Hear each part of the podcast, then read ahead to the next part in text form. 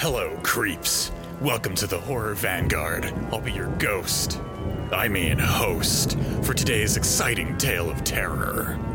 Baskin, or at the Baskin Robbins on the highway to hell.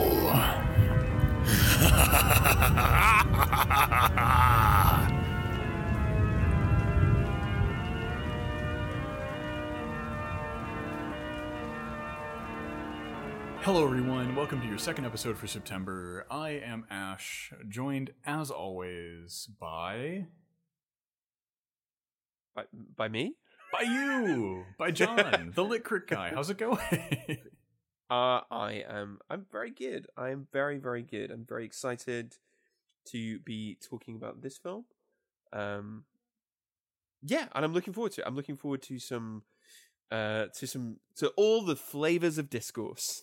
We we have 31 individual takes uh, for today's episode. it's a hot, hot day in September. You know, like the final days of summer are just bearing down on us, and John and I have decided to spend the entire day talking about Baskin Robbins 31 flavors of ice cream.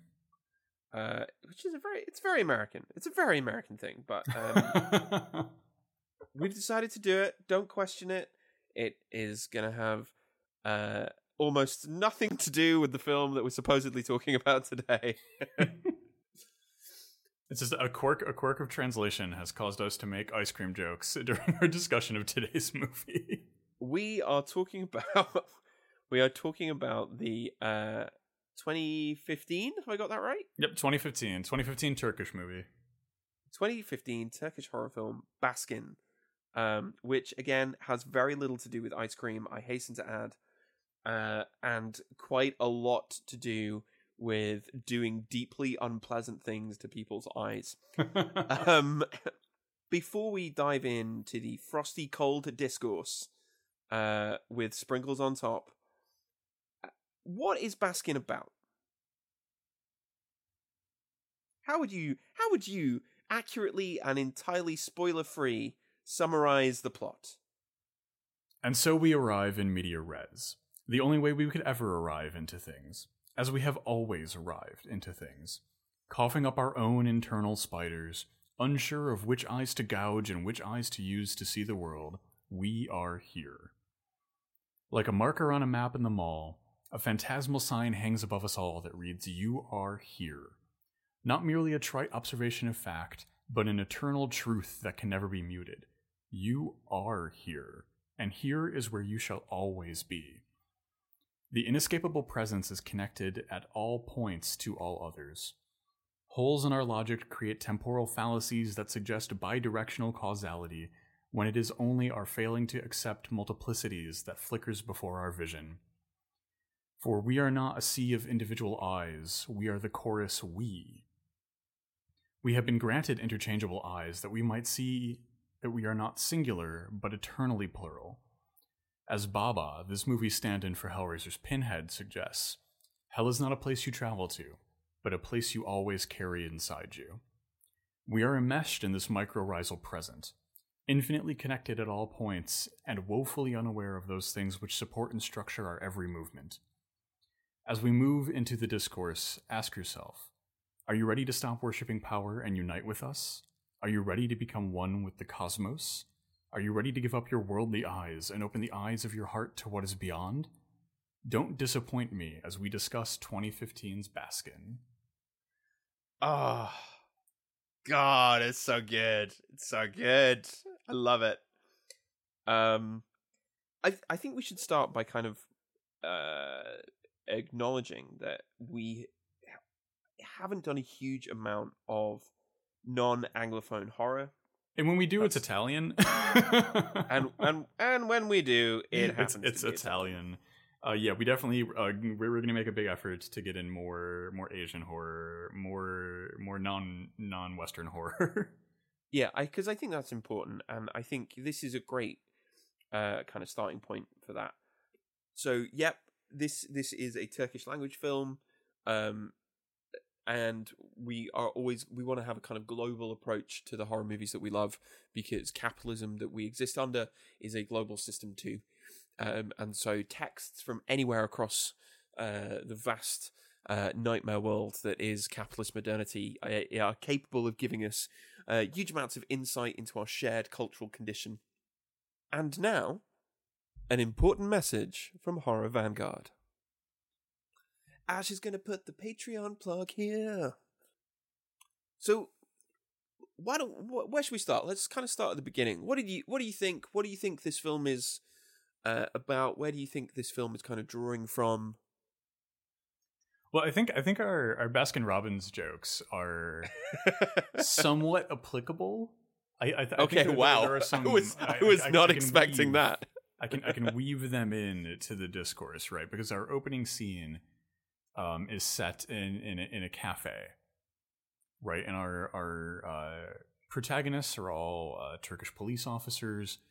They're all sitting down to eat in this cafe, and what kind of precipitates events is is a conflict between uh, one of the cafe's employees and one of the police officers, right? And and what we see here is that like a lot of really kind of like timely and important discourses all unfold in about like a two minute span.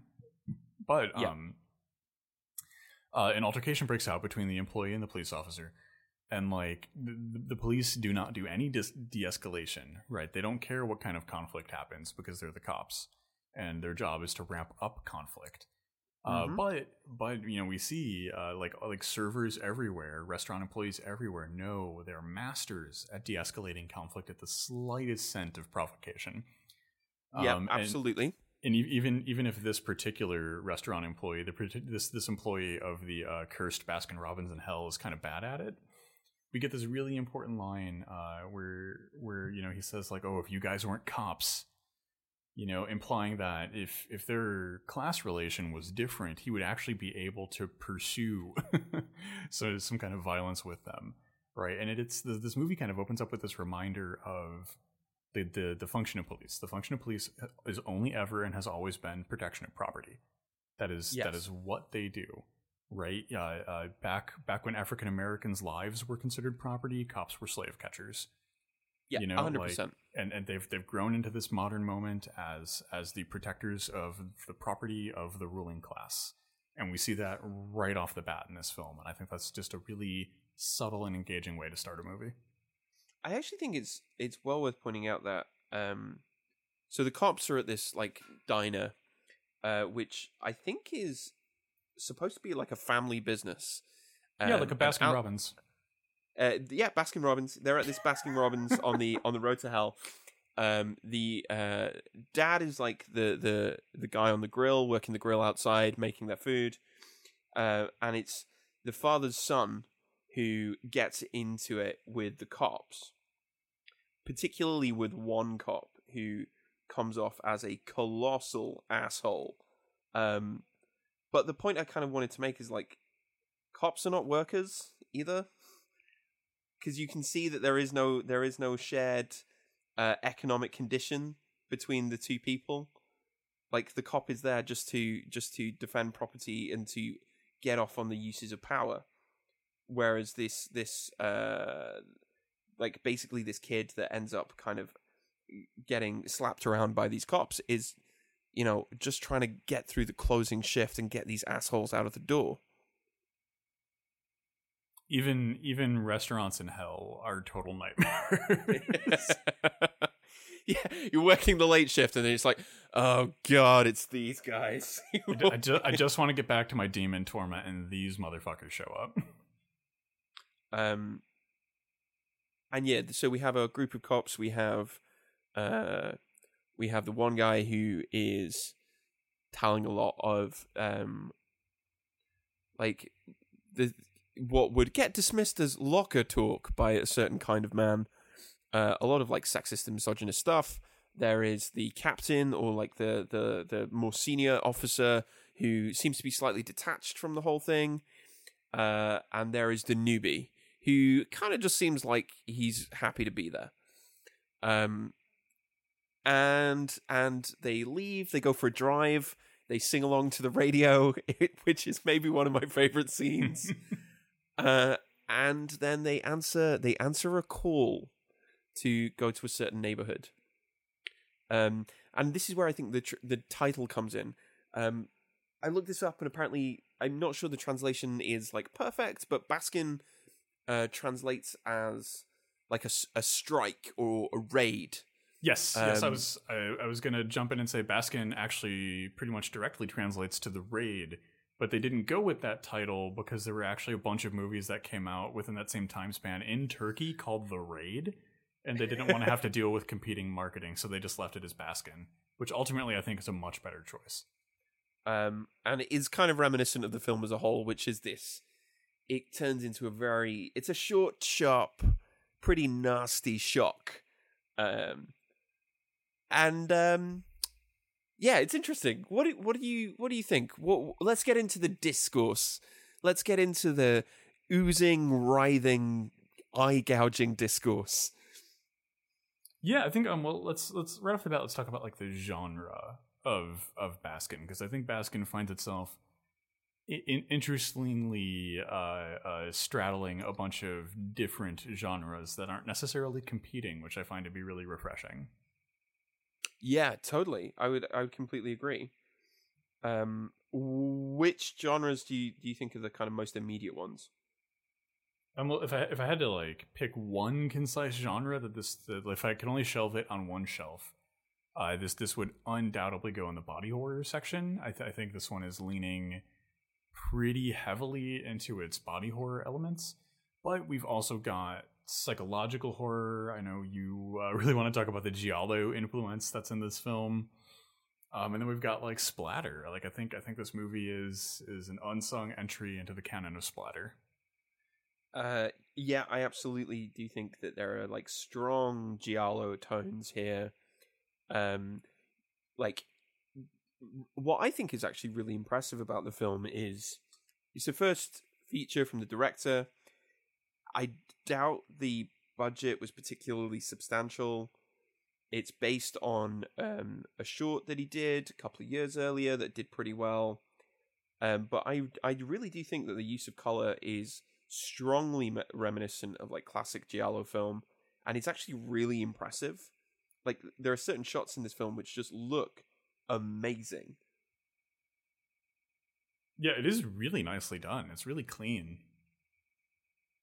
Uh, but that the giallo like heavily saturated color palette does disappear as we get into uh what is definitely more uh splattery, gory, tortury uh stuff in the in the s- mm, final third of the film. Yeah, yeah. There's there's that little flare of it right near the end, but yeah, the, the as we as we progress into this world, um, things become much more deteriorated, much more heavily leaning into body horror. What do you what do you think then about that kind of shift in genre? I almost I almost think that like there's not really a shift in in the genre in a proper sense. It's not like it starts as like a a, uh, because giallo movies tend tend to follow this, right? Like your your giallo films will like open up with some like a little, a little bit of medical intrigue, a little bit of crime noir mystery, and then like you've got psychosexual madness, satanic cults, uh, torment. You know, it's like you, but you slowly walk down that path. This movie is is atemporal. It's constantly uh, alternating you between Hmm. uh, you know, calm restaurant scenes, psych- psychedelic imagery, psychosexual torment. Um, so it's really it's less of these genres competing and interchanging, and more of an attempt to weave together giallo and like gorno, two two genres which I think share a lot of familial relation, but don't ever get to play together very often. I think you probably know more about this than me. So what do you think that relationship is? Um, I think I think the relationship kind of comes out of like the material realities of the creation of both genres, right? You know, giallo is Italian for yellow, um, as we talked about a couple times before on the show. It gets its name from the uh, yellow-colored crime noir uh, pulp paperbacks that were really popular in uh, like 50s and 60s Italy. Uh, the giallo film genre kind of emerges as as Italy's you know flagship style of film right in a time when italy isn't really known for its cinema um, and then gorno splatter like these these genres emerge in a similar similar context here in the united states right? You know we have like um you know like the the first couple splatter movies like super low budget just kind of emerging from these artists who are looking for new ways to express their craft. And there's there's a lot of structural similarities going on between the two there. Yeah, I think I think that's um, probably really fair. I would be interested to know what you think about how that genre kind of uh, melange that this film is working with, like a little bit of, of Italian giallo, a little bit of like uh, uh, Gorno, a little bit of torture porn, a little bit of body horror. How you think that intersects with this film's seemingly pretty clear uh, political position as well? Yeah, I think this movie has a lot of really interesting like class dynamics within it, and I think um like I, I when I was watching this, I went right to Mark Steven's Splatter Capital. Mm-hmm. You know, right when he's when he's talking about splatter and Gorno and torture porn, one of the things he's always talking about is who is allowed to do violence. Yeah. in these, in these particular settings, and like in, in in this movie, the the first bit of violence we're we're treated to is is the the police antagonizing the workers of these restaurants, not de-escalating them. So we see a bit of real world uh, uh, how things would go down in reality. Um, but then immediately that rug gets pulled out from under us, and, and this kind of inversion happens. Right, we have uh, the the police are looking for the location that they've been called to, and there's like this group of kind of like, and, and we'll get a little bit into how this movie depicts, uh, you know, like people living through housing insecurity, the poor, people with disabilities. We'll we'll get to that later towards the end of the episode. Um, but we get we get this group of people who are like they're just wearing rags. They're they're like cooking on a little like pot outside. They're clearly, you know, like like suffering from some kind of severe housing insecurity. And and they're the ones who like show show the police where the cursed gateway to hell building is. yeah. So, so there are a couple of like really important moments that I want to pick up on when we're talking about like who is who gets to be violent, who who is uh, permitted by the structures and rules of a given society to exercise violence. As the cops are leaving, the kid who's working the the the, the graveyard shift in the Baskin Robbins on the road to hell goes, "Ah, if you guys weren't cops, ah, we we would get into it, but because you are, I'm not. I'm not allowed to do anything to you because I'm not allowed to to to use any kind of force or agency against you. But you are legally, politically, socially permitted to be violent because that's that's what cops are and that's what they do. Um, but that's the high point of the police authority in this film, and it's Yeah. right at the be- and it's right at the beginning, and then everything else is about stripping away their agency and their authority and their right to to act or act violently in the world. Yeah, we get um uh la- later on in the movie, uh the kind of like Cenobites of the Baskin universe have have uh trapped the cops in like a dungeon in hell, and and the one um uh Yavuz, yeah, the one the one uh younger officer is like shouting about how he's the law and they have the authority and they have the power, and then uh there's this, there's this character called Baba or the father.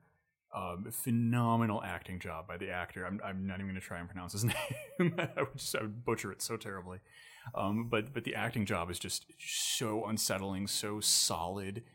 Um, but but he but he kind of like he looks like like Baba looks to his like um he's got like like another Cenobite like character with him. He looks over to him, and the other guy kind of like he makes this like almost shrugging gesture, and then Baba Baba looks back at like Yavuz, and he's like, "Do you do you think you have power here?" it's like we've we've changed you up. You've wandered into uh, our our weird sex ritual. Uh, you think you're in control? That's weird. you're, you're literally you're literally confronted with Cenobites. You know, like your your frameworks and your paradigms have stopped applying. it's actually a really it's a really kind of funny beat because Yavuz is like is like so intensely angry, uh, and father's just like, seriously, what do you think this is going to get you? right. It's like it's the it's the only and I don't know if this was intentionally funny or not on the part of the filmmakers, but it's the only beat in the show that got like a really good laugh out of me. And it was just like it was just like like again like the guy the guy who plays Baba just like he, he just so perfectly Kills it. Just Just- kills it. looks over at his associate, looks back, and it's just like like I just died. It was so good. Um, It was like giving Pinhead a one liner. It was fantastic. and like uh, as I say, the the whole point of this film is that these these cops who are just generally just assholes, um, have their have that have that right to use violence in the world just stripped away from them. They are called to uh, a, a region uh, which is is kind of got a re- bit of a reputation as being a, kind of weird place. The people there are a little bit strange, and um, one of them in the drive over makes reference specifically to like shrines that have been found there. Um, and they find this building, which was uh, which was a former police station, um, and is now clearly a doorway into into it's it's a hellmouth situation, but but one that is a little more a little more hardcore than anything that was ever shown on uh, Buffy the Vampire Slayer. just, just slightly. but yeah, I think like so. I was er, this morning. I listened to the latest episode of uh, Working Pod, um, and it had uh, the one the one featuring Kim Kelly about the police and union organizing, and like like the one thing that that, that phenomenal episode. Everybody should just really just pause pause this episode and go listen to that. And just go listen to everything that Max Alvarez ever puts out. Seriously, when I saw that Max Alvarez and Kim Kelly did an episode together, I was like, "Well, mm, it's gonna it's gonna put that up. it's gonna be the Well, best thing I listen to all week." That's the next hour or so. um, yeah, but phenomenal, phenomenal episode. Um, but they really go into the history and the politics of like police presenting themselves as being part of the working class, presenting themselves as being part of organized labor, when historically they've been the most powerful force against the working class and against organized labor. And I think that like that beginning bit of this movie really just kind of like very subtly spells that out as the background tension of this film. Yes, a hundred percent, a hundred percent. Like, what is the role of the police? Uh, it's it's a violent uh, oppression of working people, and it is uh, the defense of capital and the institutions of capitalism. Um, and that's connected to some kind of bigger things that we should probably talk about as well as on a subjective level like on a on a psychological level this film is not just an exploration of um the slow denigration and violence of the police as an institution but this film is also a freudian nightmare zone yeah, yeah. Um, when we were when we were talking about what we wanted to, when we were having the meta discussion about what we wanted to talk about, I was like, "This is the most Silent Hill movie that's ever been made," and yes, I'm counting the Silent Hill movies in that. uh yeah yeah um weird weird psychosexual um uh horror just kind of bubbling away under the surface. Uh it's like one of the first pieces of conversation and dialogue in the film is a, a prolonged discussion of bestiality. Um so there there there are these all these kind of like um basically basically what i'm trying to say is heterosexuality in this film is presented as sort of a curse specifically male heterosexuality and it's this because it's tied into the violence of policing. Like they're all telling sex stories when it first starts. Uh Yavuz uh, is got this like this horribly transphobic story about uh meeting a trans sex worker. Um and like there is this kind of sexual violence that's implicit in their function as police as well. Uh, and this is what I mean. The whole film opens with a flashback to our to the youngest officer, um, overhearing his parents have sex. Like that's that's that like this the, even even I think this film would like Freud would just be like, well, yes, there you go. right, this, this whole this whole movie is Freud being like, "I told you." um, as as I put in our our doc that we use to kind of kick some ideas around, sex and death are the uh, building blocks of heteronormativity in this film, uh, and that's intimately tied up in policing. Yes, yeah, and I, I completely agree. And we see that once they once they enter hell and the power dynamics start to change, right? Like this this like one of you know like the the Silent Hill comparison is so strong here, right? Like Yeah. part part of the psychosexual nightmare of Silent Hill are all of these like mangled, disfigured corpses engaged in a lot of erotic activity. Um, and this movie this movie echoes that. There are there are what we can only assume to be disfigured human bodies in garbage bags trying to have sex. Um, and there are there are like mutilated people who've been blinded having like a giant floor orgy.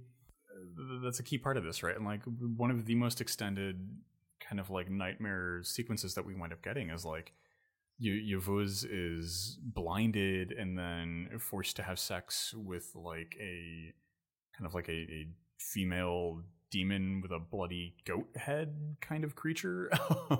Uh, yep. and then Um, like yeah it's it's it- it's, it- it's that violent power violent psychosexual power dynamic inverting itself once we enter the nightmare world it made me it, that that scene in particular was it made me it was very reminiscent of a particular scene in Midsommar, um, but done in a way that was actually m- even more unsettling and and kind Mhm. of uh because uh Yavuz is the is the character who's kind of like most uh, aggressively uh braggadociously sexual in his stories is very violent he's the one who's screaming about his authority he's the one who's got the power of the law on his side uh, and then he is systematically blinded uh tortured and uh forced into this uh uh, yeah, forced to to to have sex with the uh demon. I'm gonna go with demon. bloody goat bloody goat demon Yeah, I think so. Uh, who gives birth to a stone child? Uh, in a moment which is um. There's a lot about this which feels very much like a dream, a certain kind of nightmare, precisely because of the of the circular time frame. So we go from like flashbacks to flash forwards, and we kind of loop around the idea of the of the diner, and it's clearly once you set out, there's this horrible deterministic logic for all of them. Um, yeah wh- yeah, you're completely right Uh, what else should we talk about?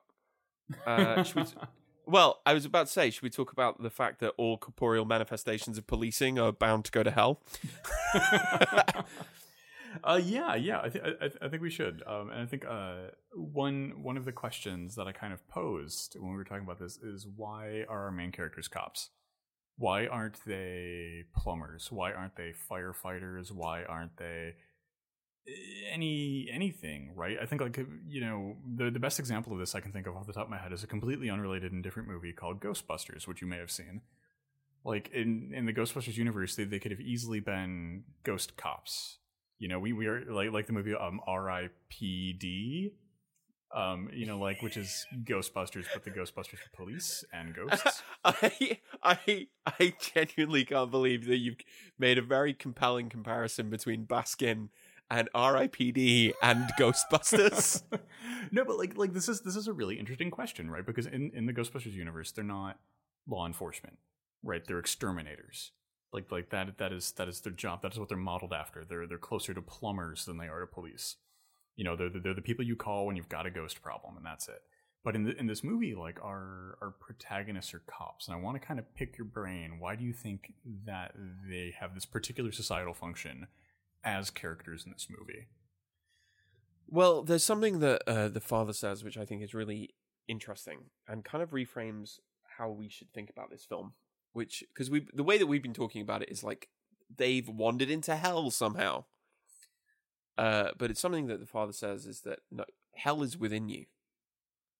Like hell is something that you carry with you everywhere, and this I think is part of the reason why it, it had to be cops because policing is a violent nightmare that people willingly give themselves over to for the potential of being able to wield wield power over their fellow human beings. That is a hellish state of affairs. Like these cops didn't like go to hell. They were that that's what they already were. That's what they were bringing to those Mhm. around them already. Yeah. So if they were plumbers, this would not feel this would not feel fitting or determined, right? This would because why? Because plumbers are useful and generally good people. Uh, it wouldn't really work if they were firefighters. Firefighters are uh, are generally incredibly brave, uh, vital pillars of service to a community. Like Exactly, if you yeah. if you need a, if you need a firefighter, if you need a plumber, if you need an electrician, something has gone wrong and you need someone to help. If you see cops turn up, you're like, "Oh shit, I am fucked." because I I actually I don't know, maybe I'm making a kind of unnecessarily like theological argument here, but I actually think that that's part of it within the logic of the film, right? They were not they didn't they weren't dragged into hell. Hell was what they were bringing to everybody around them all the time anyway. This is just the kind of consequences coming home to roost in some ways.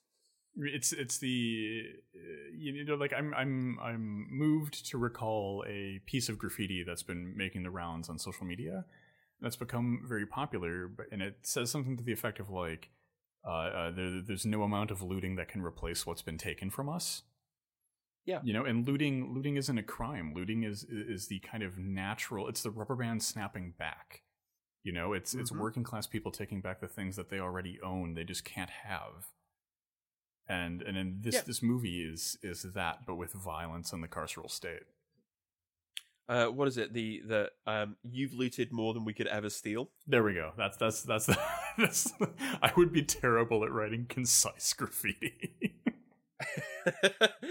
see Your see, graf- see see see footnote 1e for an explanation yeah, your your graffiti would have citations. yeah all, all, of, all, all of my tags are in proper mla format Um, but yeah, that's that's part of why I think they had to be cops, right? They had to be they had to because actually quite a few of them when they are killed in pretty pretty horrible ways, there is a kind of acceptance to it, right? Uh, a lot of them there is no kind of great struggle or great fight. They they just get killed. They just get they just get murdered. They get wiped out. Um, and it's in a way, it's sort of like they were already in hell. They were in hell from the very moment that the film opened. right yeah Why? yeah. Bec- because hell is not a location. Hell is an existential state that you can choose and willingly put yourself into. Yeah, and I mean we even we even get that line, you know, like when Baba starts killing our our protagonists, you know, he he, he says to them like, "Hey, don't don't worry about this. You know, like you're gonna you're gonna die here, and then you're just gonna wake up again. You know, it's like Yep. it's not it's not a meaningful exchange of activities because you are in hell." Yeah. But I think I think uh, another another part or something else that is really interesting that this opens up to is a, a conversation about like imperialism and imperial violence um, Mm. because it's not just any building that they've that they've been called to. It's not just any building that is kind of like the physical nexus for the hell they carry with them. It's an abandoned cop shop. Yep, absolutely. Uh, one of them says that it used to be used to be a, a police precinct back in the days of the Empire, back in the days of the Ottoman Empire. And there is, I mean, it's making its themes very explicit, right? What's the connection between, uh, what's the connection between policing and, and the Empire again, and and the fact that would you not expect uh, an imperialist remnant to be haunted, to be somewhere that was cursed, to be somewhere that was full of uh, pain and suffering. It- Um, especially in a state where those ghosts aren't allowed to heal. Because what what is the thing that we see before we go into the haunted police station? It's it's a bunch of housing insecure people wearing rags, cooking uh, on on the side of the road in the woods. You know, like where we're in a situation where this a police station which is derelict, no one's using it, It's it's not Yep. it's not like someone's converting it into a Starbucks and you can make some misguided argument that it'll, that it'll provide coffee for people or whatever. Like it's literally abandoned. There there is no hope or no future for this building, and we have people that could go in it and live and turn it into a community center, into housing, into a hospital, into an educational center. There there is hope for this building to be cured and to be turned into something greater but that is being denied and that denial is rousing these spirits it's it's it's rattling the gates of hell I completely agree. There are certain places which should be haunted. Uh, again, I've talked about Richard Gilman Opalsky's Spectres of Revolts a lot, but there he has a whole kind of brilliant chapter on, on ghosts. And it's like certain places and certain locations should be haunted, and we should not trust anyone who wants to exercise or expunge those ghosts because those ghosts are those spirits those tho- that presence is a record of historic injustice yeah yeah no and it's it's it's the echo of that right like that that is in and of itself part of the haunting Uh, I think that brings us on quite nicely to the next point that we wanted to talk about, which is let's talk. I love a good cult, don't you? i know i know this was something you're really excited to talk about so let's uh let's let's take a moment here to talk about cults Um, what do you? Yeah, what do you think about about the cult? We talked a little bit about the father, about Baba. Uh, what do you think about the cult? i love baba I think Uh. he's I think he's cool. I think he's fun. I think he's kind of nice. Um I have so so this this is this is a Turkish spin on Hellraiser. Right? You've, Yeah. you've you've got people who are facing these psychosexual manifestations of their own internal crimes. In in the Hellraiser movie, it's all about it's all about Frank's uh, sexual abuse of everyone around him. It's about infidelity. Like like those are the those are the psychosexual crimes playing out in Hellraiser. And in here, it's it's about power. It's about class. It's about empire. Those are those are the, those are manifesting as psychosexual tensions. And like in, in the Hellraiser universe, like the, the the Cenobites aren't bad guys. The the Cenobites are just from another dimension, and like they have their own rules that they play to, right? So you Yeah. can't you can't easily uh, uh and you know ensnare them in human morality. You have to have a much more difficult conversation when you talk about the Cenobites. And I think Baba is playing into that, right? You know, because like the way, you know, Baba is like mutilating and torturing Yavuz, but when he's doing it, he's like kissing Yavuz's forehead. He's like, he's like, okay, Yavuz, don't disappoint me. He's like, he's being, you know, you know, uh, he's like the Mehmet is the first name. I think I'm pronouncing it right of the actor who plays Baba. Just again, like I cannot get enough. I have to see. He's in another movie called Killer Popcorn, and I'm going to go watch that later today because I absolutely need to see more of this guy on stage. But like, it just knocked it out of the park, and like, it's this weird paternalistic, fatherly kind of presence, and it's ju- just like the Cenobites. It's kind of like asking us, like, okay, like, what's what's the, there's another layer of conversation that's going on here. Yeah, the phrase he keeps using is uh, telling Yavuz to open your heart to us. Don't Mhm. disappoint me. Um, and it's like the the kind of interesting question that I think the Cenobites and this this cult ask is like, what are you prepared to lose? You know, it, it's like, are you pre- bits of bits? What are you prepared to see kind of transformed? Bits of your body, your notions about uh, self, your notions about pain and pleasure, your notions about uh, your identity. What are you prepared to see kind of radically transformed? Uh, and that kind of violent, uh, misogynist, violent heteronormativity, that violence of imperialism and policing, which uh, these characters make their existential core, is something that none of them are really prepared to give up or to let go of. They can't open their hearts to it. Yeah, yeah, no, I, yeah, I think like in in many ways the real, you know, just like just like in Hellraiser, in Hellraiser the Cenobites aren't the real evil uh, uh, cult guilty of psychosexual crime. It's it's kind of uh, heteronormativity is is the evil cult guilty of sexual crimes. And in, and in this film, like it's not it's not Mehmet or it's not Baba and like the, the, these kind of like Turkish Cenobites. It's uh it's it's these Turkish cops. They're the ones who are guilty of of this kind of cultish evil Mm. and what they're what just just like in Hellraiser. I mean, like again, like this movie, is very clearly inspired by Hellraiser. It's it's Hellraiser and Silent Hill and a few other things that are just very strong in this Yeah. movie. What if Hellraiser and Silent Hill were set in the same place in Turkey? right? Yeah, had had a, had a child in Turkey, and but no, like like in, in Hellraiser, like the Cenobites, they are only a mirror, you know, of of our worst behaviors, and in this movie, like Baba and these other Cenobite like figures are also just a mirror.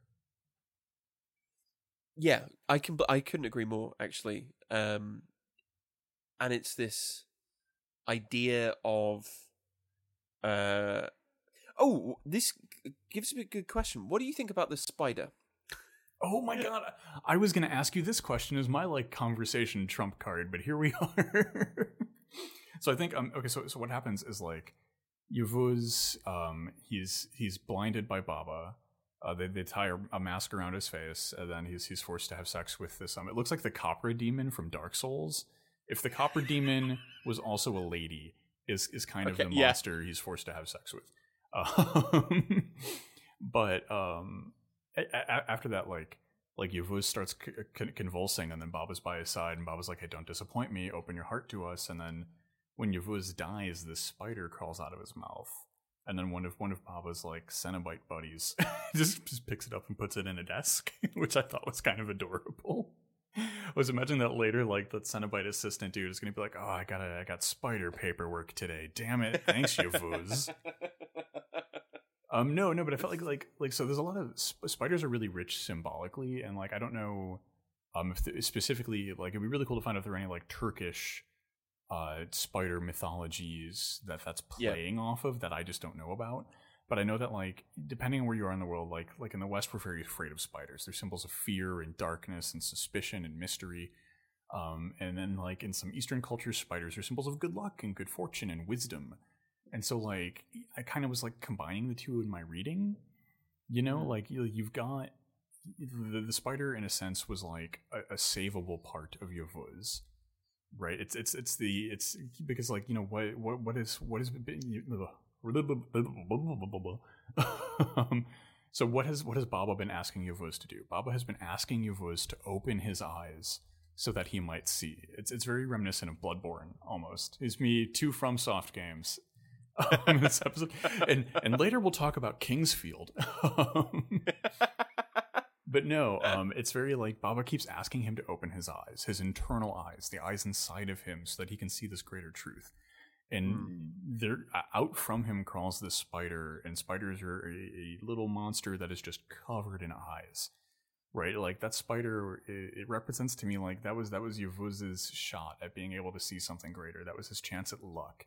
That was his chance at like a dark and mysterious wisdom that's that's now left him. Right, if there was something Ooh. redeemable in Yavuz, it leaves him in that moment. Well, that's really interesting, and I do kind of agree because the way that I read it is that it's a re- manifestation of the soul. Mm, very good. Yeah. Um. So, yeah, I, I that's that's how that's how I've always that's how I've always thought about it is that it was the- manifestation of it, of his soul of his uh that you know if the body is left is is kind of broken and no longer functioning what what remains um and i think that uh the way that you've t- you've kind of put that is like yeah really compelling I I- I honestly think we're kind of on the same page here. We we think I, I think we've got something that would work together.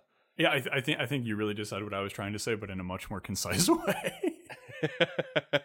yeah, if we have if we do if we do have anyone listening, uh, a Turkish listener who has got some insight, I would be super interested because one of the I think one of the things that's really important about making sure that we t- do talk about horror from a diverse range of places is that yeah we do get some insight into our shared cultural condition, but we also get these new kind of ways of looking at things and thinking about things like new symbology, new new um uh icons, new like like things that we we would never kind of think of.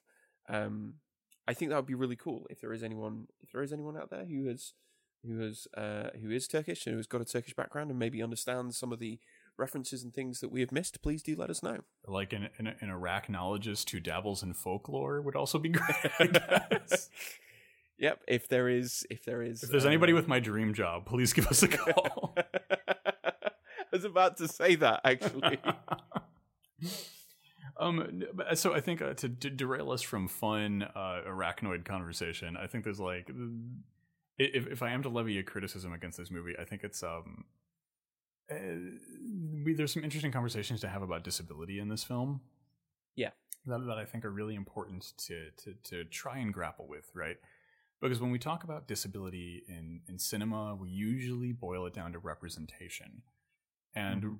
representation is problematic as as a stand-in for the whole right? Because what's underneath that uh, what's underneath that is is kind of material labor right? You know it's it's not just having disabled people on screen it's having them behind the camera it's having them working all around the film it's their scripts being lifted up Right? Like like it's this it's this multivariate thing. And it's also how that depiction is played out. Because in horror and we've talked about this a couple times in the show but like one of the worst tropes of horror that still to this day is is just going strong and shows no signs of slowing is that people who are physically disabled, people who have deformities, people who have mental disabilities or mental illness, they're they're monsters, they're demons, they're beasts, um, and they're they're harbingers and symbols of worse things to come. And, and this movie kind of gives us that because we, we we have like the classism at the beginning, where where that group of poor people is like the harbinger of doom. And then once Mhm. we get into hell, everyone's, you know, we've got amputees, we've got people with disabilities, um, we've got a lot of uh, disfigured people. Uh, the actor who plays Baba, um, uh, Mehmet, has a really ultra, uh, according, according to what I read, it was an ultra rare skin condition. Um, that, that's his natural physical appearance. Um, and so like like that's great. Like there's there's you know he's he's getting this role, but it's very reminiscent of uh, Murnau's Freaks in a way Mm. because it's like eh, it's it's kind of it's kind of riding this discursive line, right? Because like we're still other, we're still monsters, you know. Like it's not it's not quite leveling out yet, or we could just be depicted as fucking human for a change. Yeah, I think that's I think that's true. Um, I think that's I think that's actually a really important point to talk about. Um, I know we've talked about it before, the ways in which um, uh, people with disabilities, people with mental health issues, are often kind of made solely into the monster, or or, or are there only to provide a kind of um, as in Murnau's Freaks, and actually in a lot of contemporary horror, they're only there to be like a, a jump scare or to be something that is supposed to, um, you know, uh, upset the audience. I, Or- or Ari the- or the red herring, yeah. I- I think Ari Aster is is is a, a big culprit on this score. hmm Um, but you know, as you say, um, Mehmet, the actor they found, um, you know, it's his it's his natural appearance. He's an incredibly charismatic performer, um, and I think this is a positive step. But I, I I completely agree that there's like actually still more work to do, and more more of a kind of conversation to have about that intersection of like uh disability and horror specifically. Yeah, yeah, and I'm not really, I'm, I'm not coming down on it on on one side or another uh, of whether or not this is ableist because I think it's both. You know, because we've Mhm. also we, we we could also do like this reading uh, a la Mark Steven's Splatter Capital, where like, you know, it is it, this is almost in a way uh, a kind of like revenge movie in a sense because it is these people from like this really impoverished class. It is these people with disabilities who are striking out and getting revenge on a system that would otherwise oppress them. Yeah. So I think I think like this is one of my favorite places to be in kind of art criticism, where it's not it's not easy to write this off on as one side or the other, right? Because it's simultaneously both, right? You know, it's it's they're phasing in and out of each other, and both readings have successful elements to them. I think Baskin is posing us with some really challenging questions that are very difficult to grapple with. Yeah, absolutely. And and and important questions, right?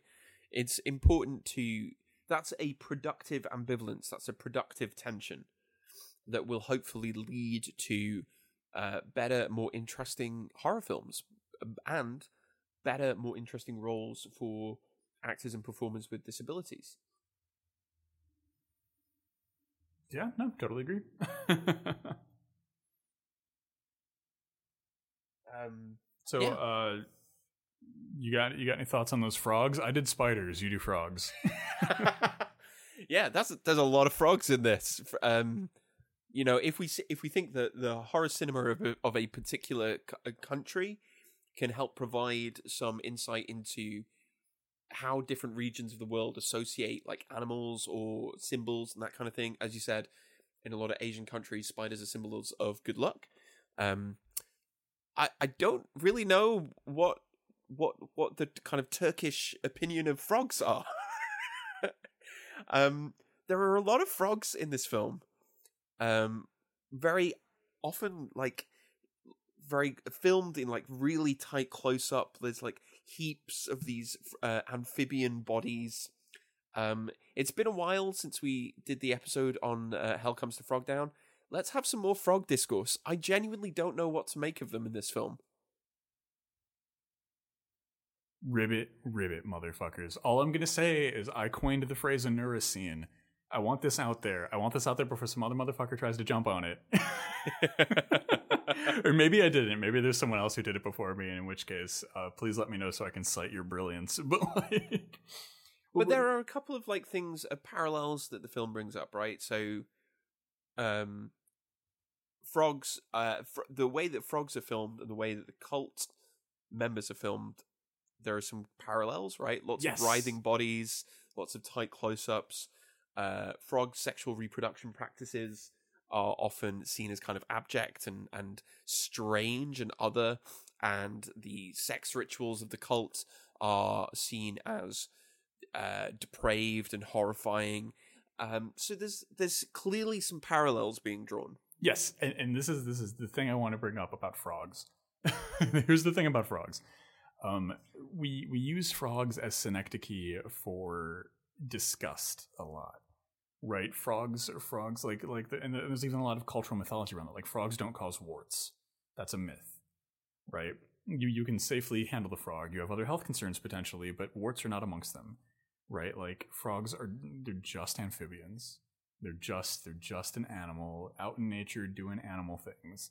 They're no more or less disgusting than your pet cat, right? Uh, but the frogs in this movie are used as symbols of just abject terror, right? They're they're used as stand-ins and as as direct linkages to like, oh look how far these people have fallen. They're like frogs. When in fact, if we were more metaphorically and symbolically linked in to like a frog state of being, we'd be better. Hashtag frog mindset. But like, and what and what I mean by that is like frogs. Frogs live to their fullest frog potential when they're out in the pond and being happy. They're not shackled and burdened by patriarchy and capitalism and the settler colonial state. Right? And like when Uh. we use the natural world as a symbol for abject suffering, we're often more or less telling on ourselves. And that's what kind of strikes me when I see the frogs in this movie. Because they don't make the people look more horrifying, they make our society's treatment of nature look more horrifying. The fact. I yeah. love this. I love this. Um, I am delighted to announce that um, 666 Rules for Life, the Horror Vanguard uh, antidote to chaos, will be coming out next year. Uh, and instead of considering lobsters, we will have uh, huge chapters dedicated solely to the frog to to the frog mindset uh, and how we should Oh model ourselves on the frog. I mean, come on. Now that now that now that now that Jordan Peterson is is uh, dying of his all meat diet somewhere in Eastern Europe, I, I isn't it right that we get in on this? I mean, his own daughter disappeared him, so we can talk about frogs now. yeah, less labs, less lobsters, more frog mindset. yeah, lo- lobsters. Lobsters were so 2019. This is 2020. we're we're hippity hoppiting into a better future. yes, I'm here for it. I'm, But I- I'm yeah, 100 percent here for it. I mean, like, I, I really, I really think that when I when I see frogs in horror movies, I think of our relationship to nature, right? Because we frog like frogs, like spiders, like snakes, like rats. These are these are animals that we have have assigned negative cultural value to, um, specifically in eh, you know like American and European culture. Um, but in reality, they're just natural animals. You know, like they may pose some risks in certain settings. There are, po- there are poisonous frogs. don't, don't yeah, yeah. don't eat them. but, but like, you know, by by and large, they're just they're just in swamps eating bugs or whatever. Like, not not an issue, not a threat, not a negative impact to our world.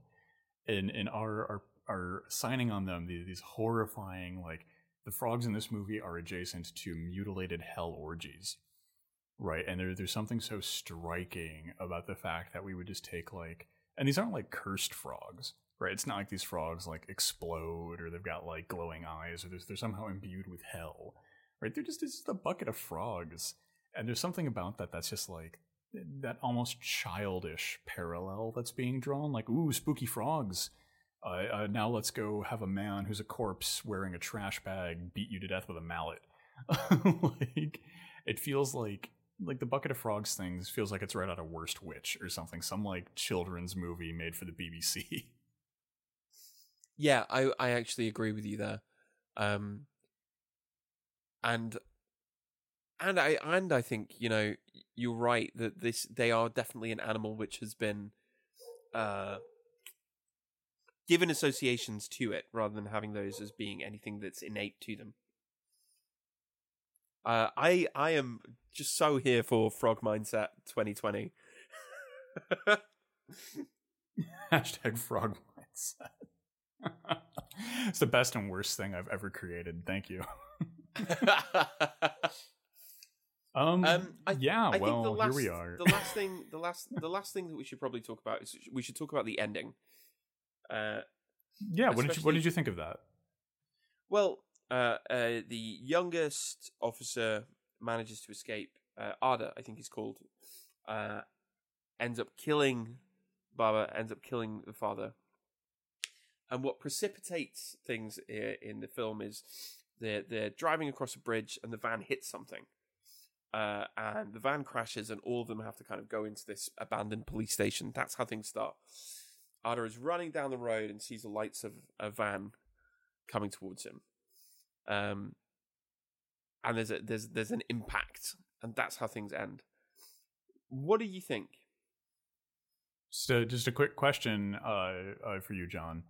Uh, in the initial scene where they swerve out of the road, what creature uh, uh, precipitates the the potential accident, or is at least depicted near the events? Uh, it is the hippity hoppity comrade. it's a frog. Uh, so so again, like like for for me, we've got like he's being replaced by a frog later. Or he's he's replacing a frog. You know, like like I think there's a lot of like unintentional commentary on our relationship with nature that's going on in these horror movies. I'm shaking my finger right now like an upset dad. but like this these horror movies, the saying stuff.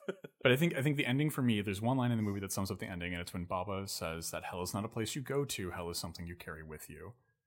Right? Like our our characters are stuck in a time loop. You know, we constantly see them being horrifically attacked and then being back in the cafe and they're they're cycling through this and and they're forever stuck in this cycle of events.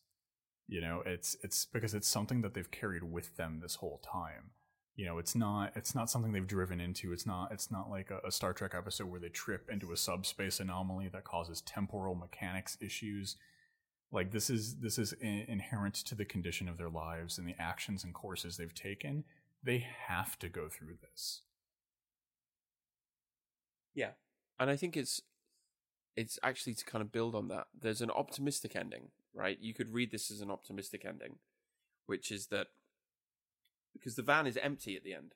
Mm-hmm. Um, so it's like maybe maybe the, the the transformations, the bodily transformations that the cult worked upon them were effective. Maybe they're no longer in hell. Maybe hell is not something that they're carrying with them anymore because now their existence is on a kind of another plane. You know, maybe that's the the optimistic, even slightly happier ending of the film, is that hell hell might be something that you carry with you, but you can stop carrying it. I think I think there's something there's something really compelling about that, you know, because when we to to forego for a second that our protagonists are cops, like when we work through our trauma, you know, when when we when we've gone through hell in our lives and we start to carry that with us, a lot of the things that we learn to adapt to deal with trauma become very negative once we've kind of left the immediacy of those traumatic situations. You know those those those skills that we learn to adapt and survive horrible circumstances then in and of themselves become horrible when we leave those circumstances. And moving through that and unpacking that and like dealing with all of this internal damage is is a lot like what our characters go through and process right it's it's a Yeah. painful uncomfortable often like internally disgusting thing that you have to go through so i think i Yeah. think your reading uh, it has a lot of weight to it You know, but they're not there anymore. Mhm. You know, they they they may not exist in the same way that uh that they did, or they may have undergone a deeply painful, traumatic, physical transformation in some way. Um, but uh, uh, you can say you could you can read the ending as just a kind of a loop. They're still there, right? They still all got thrown out of the van when it crashed. Like they're still always going to stumble into that building to be uh, tortured and uh, blinded and used by this cult. Or you can see it as a uh, potentially more positive ending. i i like that positive read Uh, so even cops can find a degree of salvation. It seems. Uh, that would that would be, I guess, like a. Is it, so? Are you then arguing that Baskin is like restorative justice, uh, the horror movie?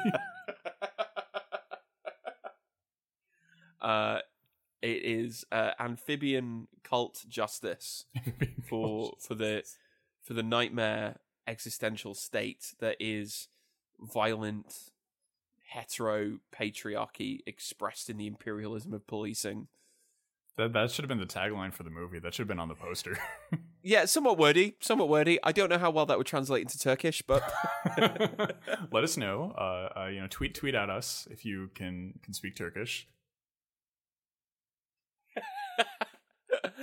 um but this this was a lot of fun it was it i think it was really good and valuable that we've started to kind of uh try and branch out a little bit out of european horror to do some more uh cinema from various parts of the world um and baskin was great it was a, So good. a So refreshing. short short nasty shock to the system It's, it's this is this is like a horror movie aperitif, right? Like this is it's just so quick and light and refreshing, but there's so much to discuss in it. There's just enough complexity. It's fantastic. I've been watching a lot of Top Chef. My descriptive vocabulary right now is very culinary. Eh, this was this was a uh yeah it was it was It's a good. a true feast